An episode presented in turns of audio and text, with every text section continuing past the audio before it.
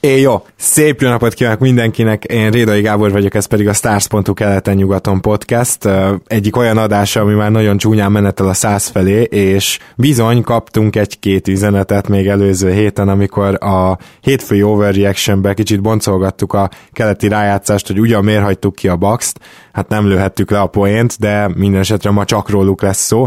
Ehhez az első, aki segítségemre van, az mint mindig most is itt van, Zukály Zoltán, szia! Szia Gábor, örülök, hogy itt lehetek, és uh, nem lőhettük le a poént, és reméljük, hogy a szarvasokat sem fogjuk nagyon lelőni. Hát igen. Azért erre valami vacsot majd kitalálok, de mondjuk azt magamra gyakrabban kéne rakni, de mindegy. Jól van, szóval hát a vendégünk gondolom, hogy kitaláltátok, nem más, mint Szabó Gaben. Szia! Sziasztok! Szia Gaben, örülök, hogy újra itt, itt vagy velünk. Köszönöm szépen, hogy itt lehetek, srácok. Lesz miről beszélni. Hát van, elég sok minden történt.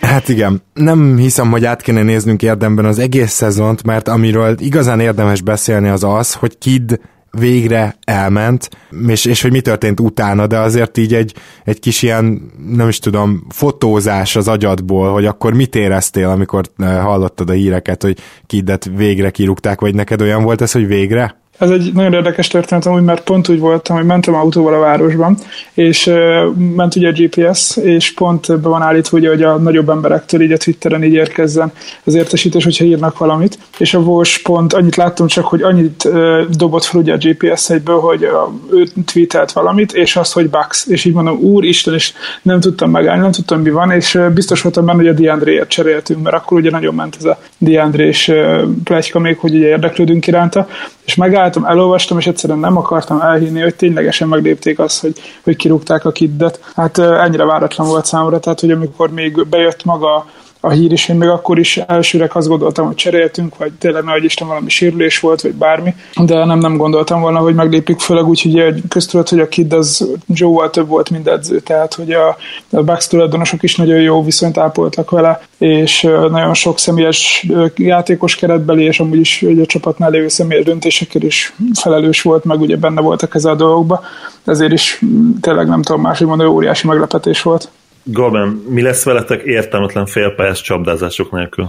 Hát váratlan, és igen, hát pont most olvastam egy statisztikát, hogy úgy volt, hogy ez a védekezésünket már amikor átvette a Pránti, akkor is már mondták, hogy nagy változások lesznek, hát ez számokban annyira jött, hogy a defensive ratingünk a 113 volt a kid alatt, tehát hogy így a liga átlag fölött egy ilyen bőven egy öt ponttal, most pedig a január óta a harmadik legjobb védekezésünk van a ligában, tehát hogy ez idejében a 2018-as évben az edzőváltás óta. Na most akkor kezdjük azzal, hogy az interim coach az, az szerintem az egész NBA-nek, vagy hát minden csapat rajongóinak egy ilyen rémálom szokott lenni, hogy na most akkor ide jön valaki, aki tulajdonképpen nem is egyző, de azért nem teljesen erről van szó nálatok. Tehát ki Ó, az... Nem, szerencsére nem, de hát nálunk nagyon régóta mentem ugye a húzavona így erről, hogy nagyon sokan mondták azt, hogy a Pránti, aki ugye átvette a kittől a stafétát, hogy ő edzőileg sokkal képzettebb, mint ő, tehát hogy ő neki nemzetközi tapasztalatai van, az angol válogatottnak volt a szövetségi kapitánya egészen két évvel ezelőttig, tehát miután már a bucks dolgozott, még a mellett is szövetségi kapitányként is ügyködött. Úgyhogy szakmailag nagyon a toppon van. A, a, a Greg Popovicsnak a tanítványa volt, és a San Antonio-ba kezdte másodedzőként, és akkor onnan került ugye a kit kezeihez. Hát igen, meg nem, nem tehát az a baj, hogy mindenki ugye, hogyha leváltották a kidet, neki azt várta, hogy na, akkor most beindul a dolog, és akkor uh, keresünk most gyors egy új edzőt. És én ennek nagyon örülök, hogy ez nem itt történt. Tehát, hogy azért eléggé az utolsó podcast, amikor beszéltünk, akkor ugye a GM váltás eléggé téma volt nálunk, hát ez nem volt egy szép folyamat, és én nagyon reméltem, hogy a menedzsment nem megy bele egy újabb ilyen nagyon ronda, hát ilyen hirtelen ilyen adók keresgélésbe, hogy ki ezek egyáltalán elérhető, mert nagyon sokan ugye a Fizdélt szerették volna, akit ugye Memphisből rúgtak ki idén, és nagyon sokan kampányoltak mellette, de igen, tehát hogy egy szezon közben átvenni egy csapatot, aki amúgy alapvetően nincs rossz helyzetben, tehát hogy a, még ugye amikor a kidet kirúgták, akkor is még playoff voltunk, tehát hogy nem, nem mentek bele szerencsére egy olyanba, hogy mi lesz, inkább azt mondták, hogy legyen egy Pranti, vigye végig a szezont, és akkor utána nyáron szépen nyugodtan, remélhetőleg kicsit kultúráltabban, mint a GM váltás megbeszélik, átgondolják, és akkor keresnek egy új edzőt. Mm. Vagy akár ugye marasztalják a Prantit, mert ugye az sem kizárt. Többen írták, több szakíró is, hogy nincs szükség nagy, nagyon felrázni ezt a, ezt a keretet cserékkel.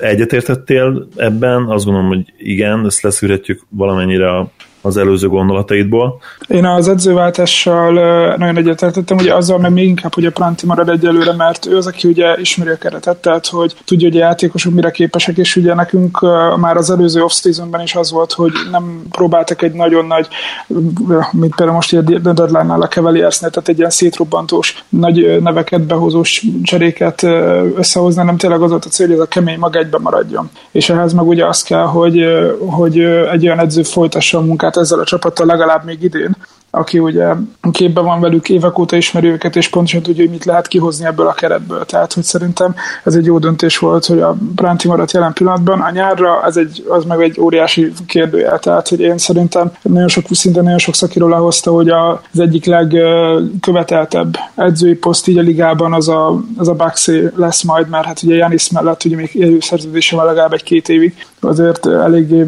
népszerű lesz ez az egész ö, csapat így, és mindenképpen egy olyan edzők is szóba kerültek, akik amúgy már feladták ezt a, az edzősködést, vagy így szüneteltetik, például Csefan Gandhi, meg ugye David Blettet emlegették még, hogy esetleg ő is így visszakacsingatna így az NBA-be, Hát igen, tehát hogy népszerű lesz, és ugye az attól függ ugye a keret is, hogy, hogy milyen változások lesznek, tehát hogy az edző ugye milyen stílust akar képviselni, milyen, mit akar egyáltalán képíteni ebből a csapatból, meg hát ez a nyár úgyis a nehéz döntések nyara lesz így a Bucksnál, szóval majd úgyis igen.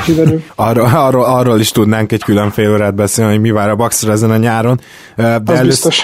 Igen, de először is talán mondjuk kell, hogy, hogy mi változott igazán Kid menesztése óta, mert említetted azt, hogy a védekezésben nagyot előreléptetek, tehát alapból 8-3-at futott ez a csapat, mióta kirúgták Kiddet, de azt hozzá kell tenni, hogy ebből a 11 meccsből úgy négy volt, amire rá lehet sütni, hogy nehéz tehát azért egy nagyon-nagyon jó sorsolás. Így ne, nem, tudom, Én... hogy, nem tudom, hogy mi az, amit ki lehet jelenteni, akár támadásba, akár védekezésbe, ami ilyen permanens változásnak tűnik. Hát én azért úgy érzem, hogy ez nem volt teljesen véletlen ez az időzítés, tehát hogy pont annyival az All-Star előtt hogy volt ez az egész, hogy legyen egy kicsit idője, ideje berázódni a Prantinak, legyen egy kis ideje visszatérni ugye a Jabarinak, és hogy ezért tényleg a sorsolásunk sem volt a legnehezebb, úgyhogy én úgy érzem, hogy ezért volt ebbe annyi, hogy, hogy, hogy szerintem ezt egy kicsit így irányították fentre, hogy már azért érlődöttek hidnak a menesztés, és akkor ez most lett az, ami, ami ugye ez ténylegesen egy úgy, úgy gondolták, hogy jó idő lesz arra, hogy meglépjék.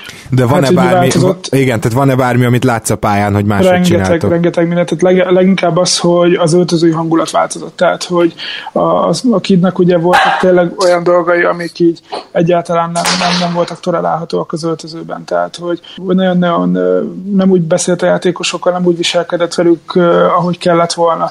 És tényleg nagyon sok játékosnak így úgymond a lelki oldalát így, így tehát hogy teljesen úgymond, hát nem is azt mondom, hogy megalázta, mert azért ez egy erős kifejezés lenne, hanem egyszerűen tényleg úgy volt, hogy, hogy leépítette az önbizalmát, és ez nagyon látszott a teljesítményükön is. Tehát például a Maker, aki egy, alapvetően egy, úgy fejezte be az újon CV-t, hogy úristen, ez a srác tud játszani, és a Toronto elleni playoff harcban az egyik legjobbunk volt körülbelül így védekezésből. Ez a srácot ezt ő teljesen kinyírta egy nyár alatt. Tehát, hogy ő például ugyanúgy most a Pranti alatt teljesen nem azt mondom, hogy hozza azt a szintet, amit elvárnánk tőle, de most már úgy mutat életjeleket, elmer vállalni dobásokat, cseleket, passzokat.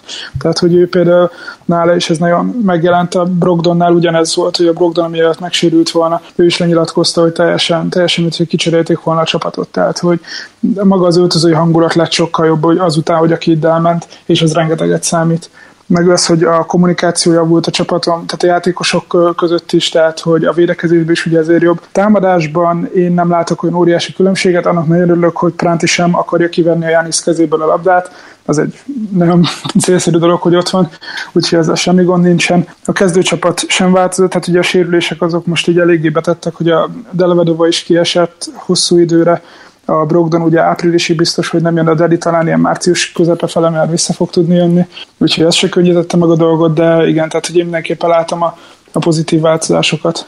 Lehet a Bucksnak egy ilyen saját uh, def line majd a, a rájátszásra, ugye ez a Yannis, uh, Chris Middleton, Eric Bledsoe, Malcolm Brogdon és uh, Jabari Parker line amire gondolunk. Te szeretnéd látni ezt a line akár a rájátszásban, vagy úgy érzed, hogy mivel ugye Parker is nagyon sok ideig nem tudott játszani, illetve most Brogdon is kidőlt, nem feltétlenül kockáztatnád ezt meg, hogy érzed, illetve mik lehetnek a gyengéi és erősségei egy ilyen line a, konkrétan a rájátszásra gondolva. Hát igen, a Pranti kísérletezik azzal, hogy Janis centerként játszassa, ami egy nagyon jó dolog, mert ugye a, mai NBA-be ez abszolút elmegy, sőt igazából ugye Janisnak a lepattanó átlaga is eléggé megugrott azóta, amióta a Pranti van. Tehát, hogy a védekezés is úgy van inkább kialakítva, hogy ő neki kell lepattanozni, abból ugye gyors indítások, tehát hogy próbáljuk egy kicsit pörgetni is a támadásokat. A line ezzel nekem az a bajom, hogy dobásban nem vagyunk annyira jók. Még a Jabarinak nagyon jó volt tavaly a triplája, azt idén egyedül nem erőlteti. Tehát eddig összesen három triplát emelte, amióta visszajött, és abból csak egy ment be, tehát hogy nem is az, hogy mennyi ment be belőle, hogy mennyit vállalt, tehát hogy alapból nagyon kevés triplát vállal most és nem tudom, hogy ez mennyire fog változni. Ugye a Bledsoe sem egy erős triplázó, Janis sem egy erős triplázó, tehát hogy egy olyan csapatban, ahol három olyan nem annyira triplázó van, ezért egy def line kialakítani kicsit merész lehetne, de abszolút benne van, ez szerintem teljesen ellenféltől függő. Hát meg az is, hogy ugye ennek a csapatnak, ha ránézel, meg például amit végig sorolt Zoli annak a line védekezésben, egy egészen elképesztő dolgot kellene produkálnia, mutatnia, hogyha belegondolunk. Csak hogy, csak, hogy, csak hogy ez nem nagyon történt ugye eddig meg Kidd alatt. Tegyük hozzá, hogy például támadásban a Bucks középmezőny eleje volt Kidd alatt is, de hát ö, ott van ugye egy Bledsoe és egy Middletonod, akik ő mag, maguk is tudnak játékot is szervezni, tehát azért nem csoda, hogy akkor három ilyen gyakorlatilag playmaker egyszerre a pályán van, akkor az a támadás az nem rossz. Igen, a támadáshoz szerintem nem lesz gond, pedig a Jabari még nagyon nem, nem sikerült úgy, tehát hogy nincs meg az üteme, tehát hogy még szezon közben vissza, szépen próbálja bemelegíteni.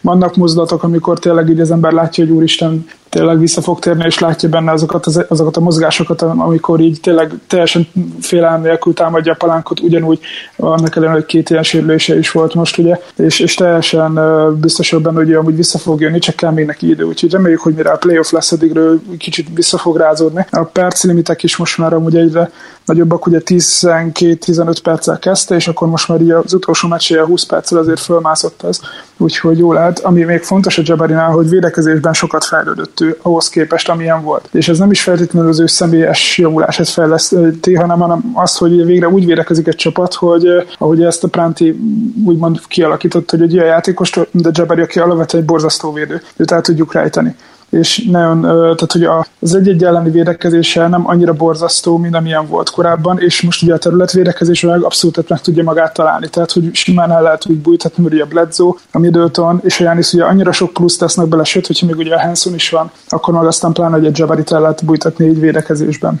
Említetted itt a, a védekezést. Az jutott eszembe, hogy itt már csak amiatt kellene, hogy előrelépést lássunk, hogy hogy egy konzervatívabb, de jobban működő védekezési taktika jön majd itt ugye Prangi alatt, és ez, ez jellemző egyébként a Spurs csapatokra is, úgyhogy valószínűleg ezt várhatjuk, ugye még nem telt el olyan sok mérkőzés, de Kid ugye nagyon sok kockázatos, és hát kicsit a mai NBA-ben azt is mondhatjuk, hogy balga taktikát játszatott, próbált védekezésben. Igen, hát sok, sok a két, így van, a sok kétnek ugye a csapdázás volt a, a fő taktika meg az, hogy próbáljuk ugye eltéríteni a passzokat, és abban ugye gyors indítással menni, hát de inkább többször sült el rosszul, mint jól amúgy sajnos.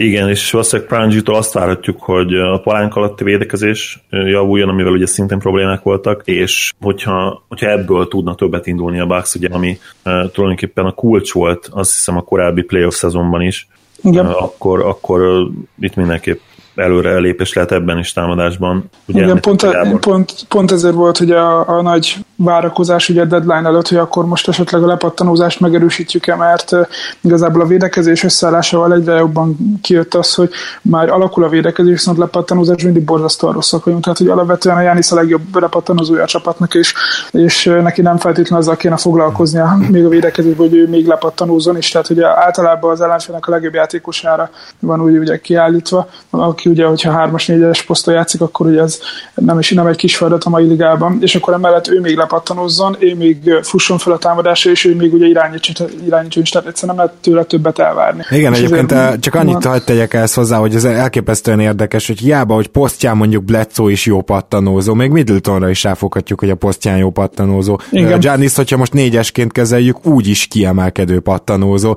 de hogyha nincsen jó pattanózó centered, már pedig Hanson ugye évek óta nem az, az, Tammaker meg még annyira se, akkor meg vagy lőve. És csak ezzel kapcsolatban akarom kérdezni, hogy az Eller igazolás mennyire tetszett neked igazolását csere, illetve ő valamennyire segíthet -e ezen, mert ő se nagyon jó pattanózó, de az előbb említett két úri embernél egyértelműen jobb. Mm, az igazolást, vagy nem, bocsánat, és azt mondom, a cserét, amikor megláttam először, egy kicsit csalódott voltam. Nem teljesen csak azért, amit kaptunk Zellertből, mert én Zellert egy pont egy ilyen kaliberű játékosnak tartom, de tartunk érte meg ugye egy második körös draftjogot, tehát hogy nem, nem értékben lettünk kevesebbek, meg posztra jött, tehát hogy teljesen jó, hanem úgy voltam hogy egy kicsit talán várunk még a deadline előtt. Akkor lehet, hogy valami egy kicsit nagyobb játékos, vagy jobb játékost el lehetett volna hozni hasonló értékért cserébe. Aztán jött az Eller, és az első meccsén borzasztó rossz volt, tehát hogy a pont Brooklynban voltunk, és úgy játszottunk, hogy a Brooklynnal játszottunk először, és utána a New Yorkba, és a kettő között volt egy csere,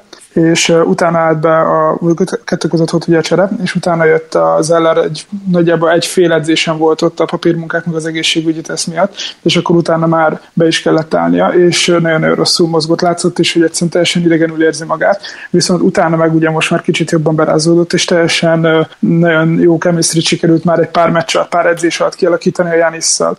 Pont azt a fizikális kemény védekezést tudja hozni, amire egyik magas ember sem képes nálunk. Tehát, hogy se a Hanson, se a Maker nem fog sose verekedni egy Drummonddal, vagy egy bármilyen más erősebb alkatú centerre, mert nekik nem ez a fajtájuk, nem ez a védekezési stílusuk, és az ellen meg kőkeményen belemegy ezekbe a párharcokba.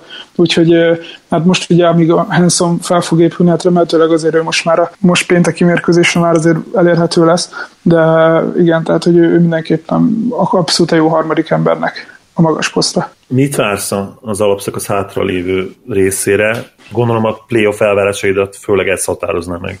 Hát igen, én úgy érzem, hogy hogyha egy erős, erős szezon véget tudnánk magunknak, akkor ugye meg lehetne az első négy hely egyike. Hát ugye nyilván az első kettő ugye abszolút esélytelen, de szerintem a, a negyedik helyre oda tudunk érni, mert én tartom, hogy ez a Clevelandes össze-vissza cserélés össze fog nekik jönni, úgyhogy megmaradjanak ők harmadik helynél. Remélem, hogy, hogy még a Washington-t le fogjuk tudni nyomni a negyedik helyről, és akkor így ugye hazai pályálőnyel kezdhetnénk, hogyha az jön össze, az se lenne probléma. Nagyon jó lenne, hogyha a, hatod, vagy a hetedik, nyolcadik helyet elkerülnénk. Tehát, hogy ezért ne egy Torontóval és egy Bostonnal kezdjünk. Én úgy érzem, hogy egy Cleveland ellen akár lehet mégis esélyünk. Na de várja, ezzel egyébként nem, nem teljesen értek egyet, tehát szerintem nektek a Cleveland rosszabb meccsap, mint a Boston, és pont ezt akartam mondani, hogy, hogy nagyon érdekes számomra, hogy a, a Boston a kelet nagy része ellen esélyesnek hoznám ki, de szerintem a, a Bostonnak ti szörnyű meccsap vagytok, nem? Hogyha összehasonlítod, nem, akkor... sajnos nem. Én is így voltam vele a szezon első meccsen, amikor ugye nyertünk hmm. Bostonban. Aztán utána jött a következő, és az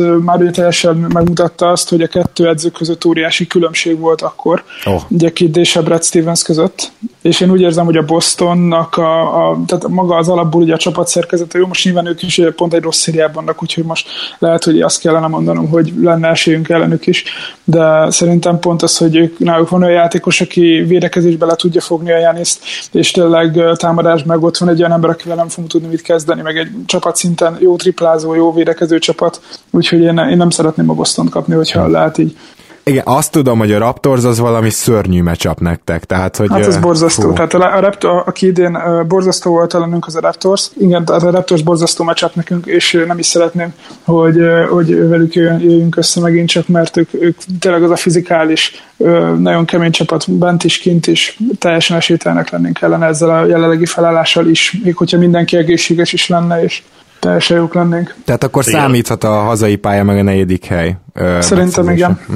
Igen, csak a Raptors matchup akartam reflektálni, hogy ott valóban abban kellene bízni, hogy, hogy a Raptorsnak megint eszébe jut így kollektíve, hogy playoff van, mert hogyha lebontod matchupokra, illetve a, a maximum potenciára, hogy mennyi van a két keretben, illetve az, a játékstílusokat összehasonlítod, akkor papíron valóban nincs sok esélye a Bucksnak, tehát ott, ott abszolút kellene segítség a díjonoktól is, és nem is kevés. Igen, meg az mindenképpen szerintem számít még így egy kicsit visszautalva a kid leváltására, és ezt nem mondtam pedig talán az egyik legfontosabb dolog, hogy a kid ugye agyon játszotta a Janiszt is, és a Middleton is, tehát hogy valami bődületes perceket játszottak, és ők, ők látszottak a ligában legtöbb percet, mind a ketten is egy csapatban voltak. És azóta visz, amióta Pránti van, nagyon okosabban vannak osztva Janisznak a percei, már a Jabari visszatérés előtt is, és ez egy picit talán előnyünkre válhat, hogy kicsit kipihentebb lesz talán a playoff draftba. Egy új, jannan előszedett ember is van a Bucksnak a rotációjában. Brownról, a második körösötökről tudnál mesélni? Én nem gondoltam volna, hogy ő lesz az, aki ott még Tony Snell mellett, aki nyilván nagy perceket kap, szóhoz juthat, de ahogy látom,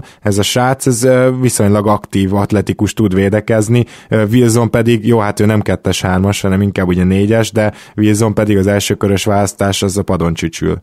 Hát Wilson, én, én nagyon tényleg úgy vagyok, hogy nem értem, hogy pontosan Wilsonban mit látott a vezetőség, tehát hogy elhiszem, hogy akkor volt ugye ez a nagy hát, hogy mindegyik drafton ugye a Bucks egy hosszú, magas, minél hosszabb karokkal, karfesztával rendelkező atletikus játékost igazolni, és tényleg néha bejön, néha nem. A Wilsonnál én egyszerűen nem értem, hogy, hogy mit láttak, tehát ő még a, még a G League-be sem tud annyira nagyon maradandót nyújtani, hogy, hogy esetleg játékosként lehessen vele számolni, és nagyon messze van attól, hogy ő egy egyáltalán nem csak, nem is az, hogy rotációban legyen, hanem ilyen perceket is kapjon. És a legijesztőbb benne az, hogy ő nem egy 18-19 éves srác, hanem ő már azért jóval idősebb. Úgyhogy én, én nem nagyon értem, hogy őt miért kellett ilyen magasságokba is elvinni. Cserébe viszont a Sterling Brown ő nagyon, nagyon, nagyon jó, jó mozog és nagyon jó játszik. Hát nehéz lesz őt beilleszteni ebbe a keretbe, mert ugye a Snellnek is, meg a Middletonnak is kéne időpont, időt adni, meg perceket adni. Viszont ha a Snell az ennyire gyengén fog továbbra is játszani, mint amennyire mostanában, akkor őt simán ki fogja tudni szorítani. A szezon elején a draftkor mondták pára, hogy, hogy, ők a, hogy ők azt gondolják, hogy a Bucksnak az első számú cseréje lesz majd egy időben a, a Brown, és, és hát úgy tűnik, hogy lehet, hogy tényleg még idén is már bejöhet a dolog, mert tényleg nagyon aktív srác. Azt azért tegyük hozzá, nem néztem sok Bucks meccset, de hogy nézem a statjait, februárban eddig pocsék, legalábbis semmi a támadást illeti. Védekezésben gondolom azért, azért jó, nyilván ezért van pályán, illetve lepattanozásban is egészen megbízható. Mm, inkább ő, tehát hogy neki nem is az, hogy a pontgyártásban ne feladata, hanem hogy inkább a védekezésben. Tehát, hogy ő, ő annyira jó, jól védekezik, hogy, hogy egyrészt emberbe is jól védekezik, lepattanózni is jól lepattanózik, meg, meg tényleg az, hogy nagyon jó végre tudja hajtani a vezető edzőutasításokat. Tehát ezt már többször is olvastam róla, hogy nagyon pontosan meg tudja csinálni azt, amit kérnek tőle, és úgymond tényleg így olyan időszakokra is be lehet tenni, amikor mondjuk fontos, hogy már egy kicsit rutina rendelkezzen a játékoshoz képest, hogy első évesről van szó, abszolút megállja a helyét. Amit említettél erről, hogy mostanában rosszul játszik, hát ez elképesztően ijesztő lehet. Ugyanis, de azért azt már nagyon nem szeretné valószínűleg senki Milwaukee-ban, és sehol se, akik drukkolnak a csapatnak, hogy Snell is belépjen a rossz szerződések táborába, mert akkor ott már gyakorlatilag elérkezünk. Hát egy katasztrófa lenne, igen. Tehát, hogy az, erre nincs is szebb szó, mert az biztos, hogy már így is teljesen a, a rossz szerződés, ugye ez a tavalyi előtti nyár, az egyszerűen teljesen kinyírta a csapatot, így szerződés ügyileg. Hát most tényleg nagyon rossz dolog ezt mondani, és nagyon, igen, nem szép ezt így, de most egy picit szerintem a csapat azért abban is reménykedik, hogy a Teletovicsnak azt mondják az orvosok, hogy sajnos ő már nem folytathatja az aktív pályafutását, mert egyszerűen, hogyha az ő szerződése is még a könyvekben marad jövőre, akkor totál anyagi csőd a csapat is. Akkor biztos, hogy ráig fog jutni a helyzet, hogy meg kell válni vagy a Bledzótól, vagy a Middletontól ahhoz, hogy, hogy valami legyen a nyáron. És hogyha még ehhez hozzáveszünk a Snellt is, akkor még tényleg, mert a Snell legalább úgy lehetett számolni, hogy ő védekezésbe aktív, és akkor az üres triplákat bedobja. És tényleg valami hihetetlen százalékkal dobta a triplákat, a liga egyik legjobb triplázója volt, és idén meg, mint hogyha teljesen teljesen nulla lenne szegény. Mondjuk egyébként hozzáteszem, hogy Middleton is meglepően elhagyta middleton is a triplája idénre. Bár ugye neki a szezon kezdet volt nagyon rossz, és azóta már ilyen 38-39 százalékkal dob az elmúlt két hónapban, de akkor is még csak 34, valamennyinél jár. Még az, tehát ez nézem, durva. Nézem a game logokat, és Snell iszonyú jó formába kezdte a szezon, tehát... Ott fordítva volt, igen. Igen, október, hát igen. Októberben 44%-a triplázott, novemberben 51%-kal triplázott, és utána kezdett megfordulni, ugye decemberben már csak 33%-kal triplázott. Mondjuk aztán volt egy jó januárja, ott megint 43%-kal triplázott, és most a február, ami teljesen katasztrófa. Igen, a százalékos egy kicsit csalóka lehet így januárra, mert maga az, hogy kevesebbet vállalt is. Ezt az a baj, hogy én, ez a srác, akit én soha nem fogok megérteni, úgyhogy egyszerűen annyira egy képzett játékosról van szó, hogy egyszerűen betörésnél, dobásnál, mindennél egyszerűen látod a mozgásán, hogy, hogy fantasztikus típusa jó játékos lehet, hogyha, hogyha ezt így nem tudom, jönne belőle és csinálná. Tehát, hogyha egyszer megfogja a labdát és elindul a palánk fele, akkor azt ugye esetleg 90%-ában be tudja fejezni, vagy falt lesz belőle. Tehát egyszerűen egy tök jó képességű srác, nem.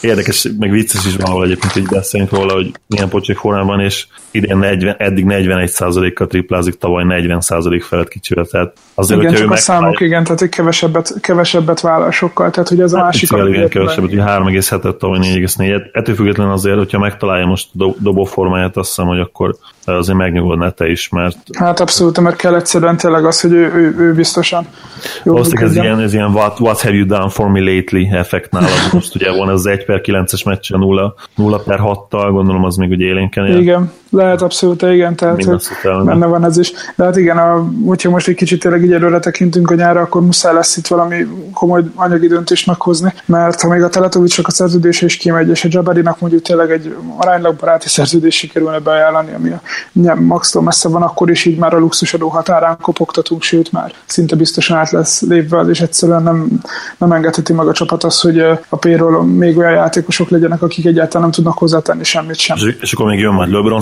szerződése is.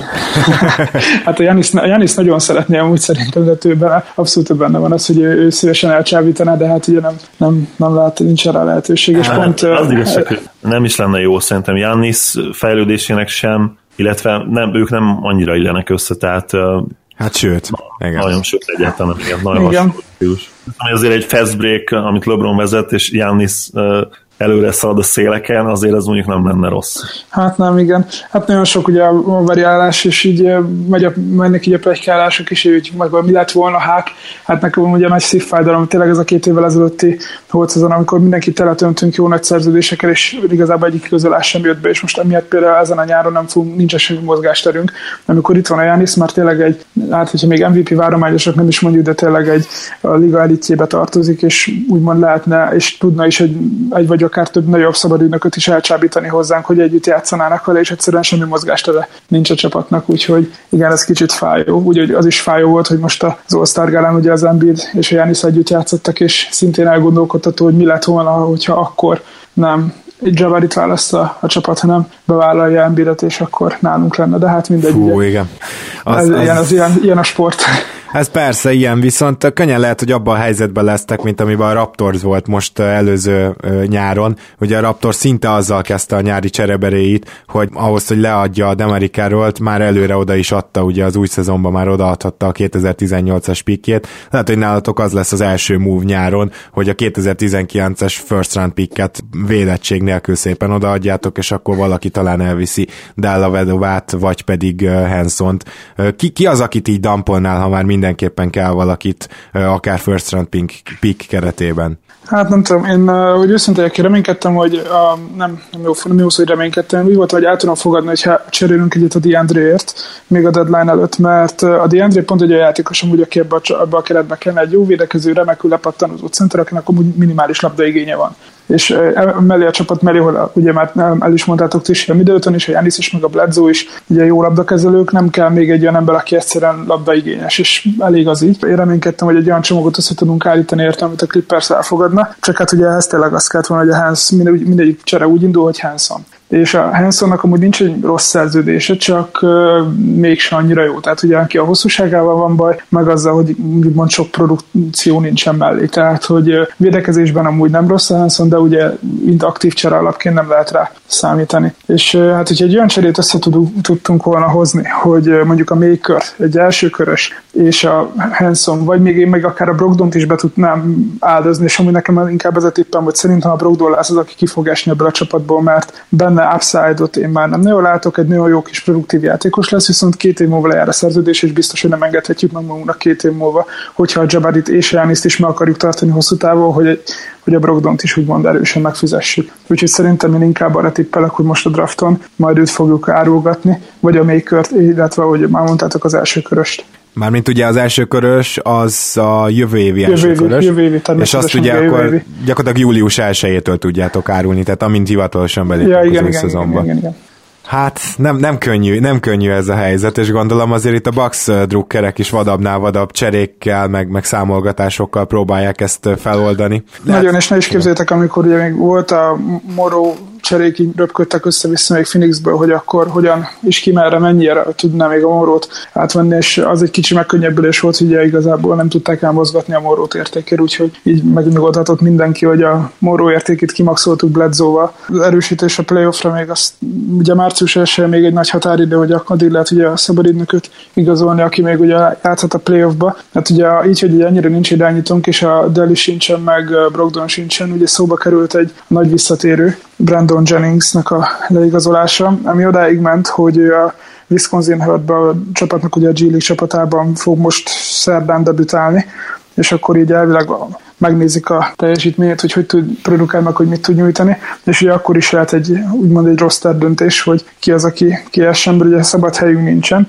úgyhogy hát vagy Terry, vagy Kilpatrick, vagy ugye Zeller, uh-huh. háromból távozhat az egyikük a Jenningsért. Ez is egy érdekes dolog lesz, hogy ki az, aki menne, vagy maradna, vagy lehet, hogy akkor a Jennings nem fog jönni, tehát hogy abszolút kérdéses, hogy mennyire tudják megoldani az irányítói posztot így. De Patrick abszolút, tehát tudom, hogy ő hivatalosan kettes, de hát azért ő, amikor volt egy jó két hónapja Brooklynban tavaly, akkor gyakorlatilag irányított egy, ő egyáltalán nem jelentett megoldást most itt ezekben a sérüléssel teli vészes időkben? Én a Kilpatricket amúgy nagyon kedvelem, mert igazából pont egy olyan játékos, aki így a padról beállva neki nagyon kéne, hogy pontokat szerezzem, viszont neki sem megy most, tehát hogy ő is egy nagyon rossz szériában van, és ő sem nagyon tud úgy aktívan hozzátenni. Most pont a, nem is tudom, melyik meccsen végre kijött egy ilyen 12-14 pontos esse, de amúgy ő sem tud annyira fixen egy biztos hozzá biztos pontszerzés nyújtani így a padról, tehát hogy így nehézkes, hogy irányítóként meg ráadásul abszolút a védekezésben nem, nem, nem jeleskedik ő sem annyira, sajnos. És a Jennings sem jeleskedne védekezésben, de ő legalább úgymond irányításban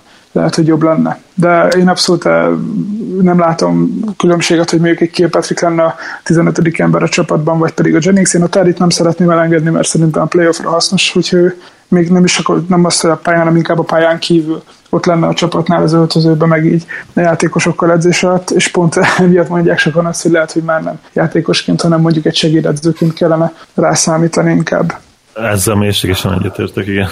Imádom Jetet, illetve mondjuk volt egy olyan időszak, amikor ez nem így volt, de ugye aztán minden megfordult 2011-el, de az igazság, hogy neki a mai NBA-ben már nem játékosként kellene szerepelnie.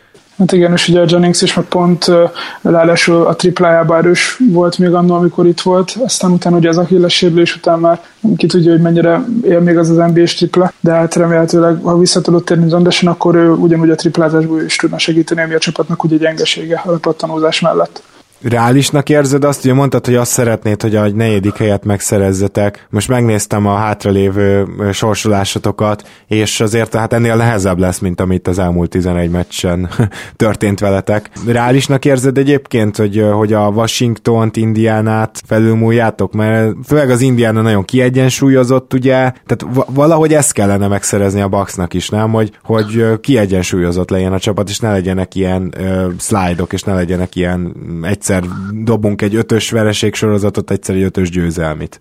Igen, én remélem, hogy ez a Plantival meg fog változni, tehát hogy most sokan mondják, meg ugye ti is mondhatok, hogy egyszerű volt az eddigi menet, menetrendünk így a Plantival, de amúgy ezeket a meccseket kiddel nem hoztuk ennyire egyszerűen. Tehát, hogy azért most sem voltak blowout győzelmeink, de így végigvezettünk, végig meg volt az, hogy 10-15 pont azért volt közte, és akkor max, max esetleg a végre kicsit kiengedtünk, de tehát nem voltak ezek a meccsek ennyire egyszerűek kiddel sem, tehát hogy kiddel nem lett volna szerintem ilyen arányunk, mint most, hogy mennyire reális az, hogy a negyedik helyet megszerezzük, szerintem teljesen nyitott még a playoff, tehát hogy annyira nagy különbségek nincsenek még keleten. Én a Washington szerintem magunk alá teszem, tehát én úgy érzem, hogy a Washington le fogjuk tudni gyűrni. Az Indiánál már egy kicsit nehezebb dió, de én őket sem látom annyira lehetetlennek. Nézem most a schedule, hát én közepesnek mondanám nem fogjuk most ellenőrizni az SOS-t a hátralévő meccsekre, de azt gondolom, hogy ilyen közép, középmezőny lehet, tehát se nem túl nehéz, se nem túl egyszerű, ami rátok vár. Ugye most a Raptors ellen fogtok majd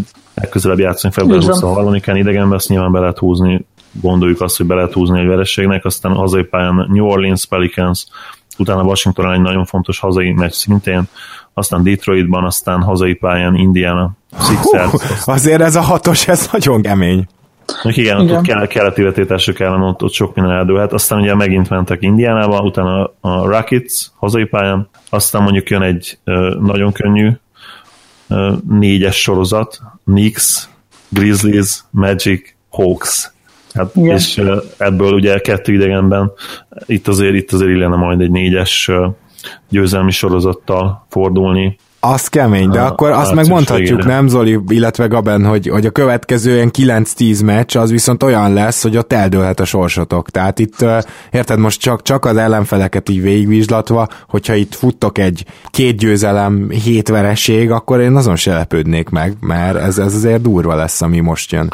Igen, és ugye pont keleti vetélteség ellen lesz a meccsek nagy része, úgyhogy... Igen, én remélem, hogy azért a pihenés jót fog nekik tenni, most ugye elég hosszú szünet van, tehát még a Jánisznak is egy ilyen öt nap szünete lesz most, ami, ami azért elég sok, tehát amikor volt, eh, ugye általában úgy időzítették a Jánisznak az ilyen kis pihenőit, mert ugye volt nyáron egy térsérülése, és azt próbálják, próbálták még a kid alatt is úgy eh, úgy megoldani, hogy a hónapnak az utolsó két-három meccsébe egy ilyen, hát nem is az, hogy hivatalos pihenőt, hanem inkább így egy ilyen kis kímélő pihenésre küldtek a Janiszt ilyen három-négy napokra, és utána mindig egy kicsit úgy tudott visszajönni, hogy, hogy energikusabban, jobban, energikusabban, jobban, és, és reméljük, hogy tényleg elviszi ez a, a csapatot az, a most következő meccseken, mert tényleg egy kicsit, ugye, ahogy mondtátok, én nem is néztem előre a sorsolásunkat, de tényleg nem lesz egyszerű, viszont összekaphatják magukat, én simán el tudom képzelni, hogy összeáll ez a csapat, meg hát én azt láttam is eddig, hogy összeállt, ezt a Denvert is megvert vártuk volna most utoljára, hogyha nem, így, nem ilyen százalékkal dobtak volna, és nem ilyen dobásokat dobtak volna be, tehát hogy, hogy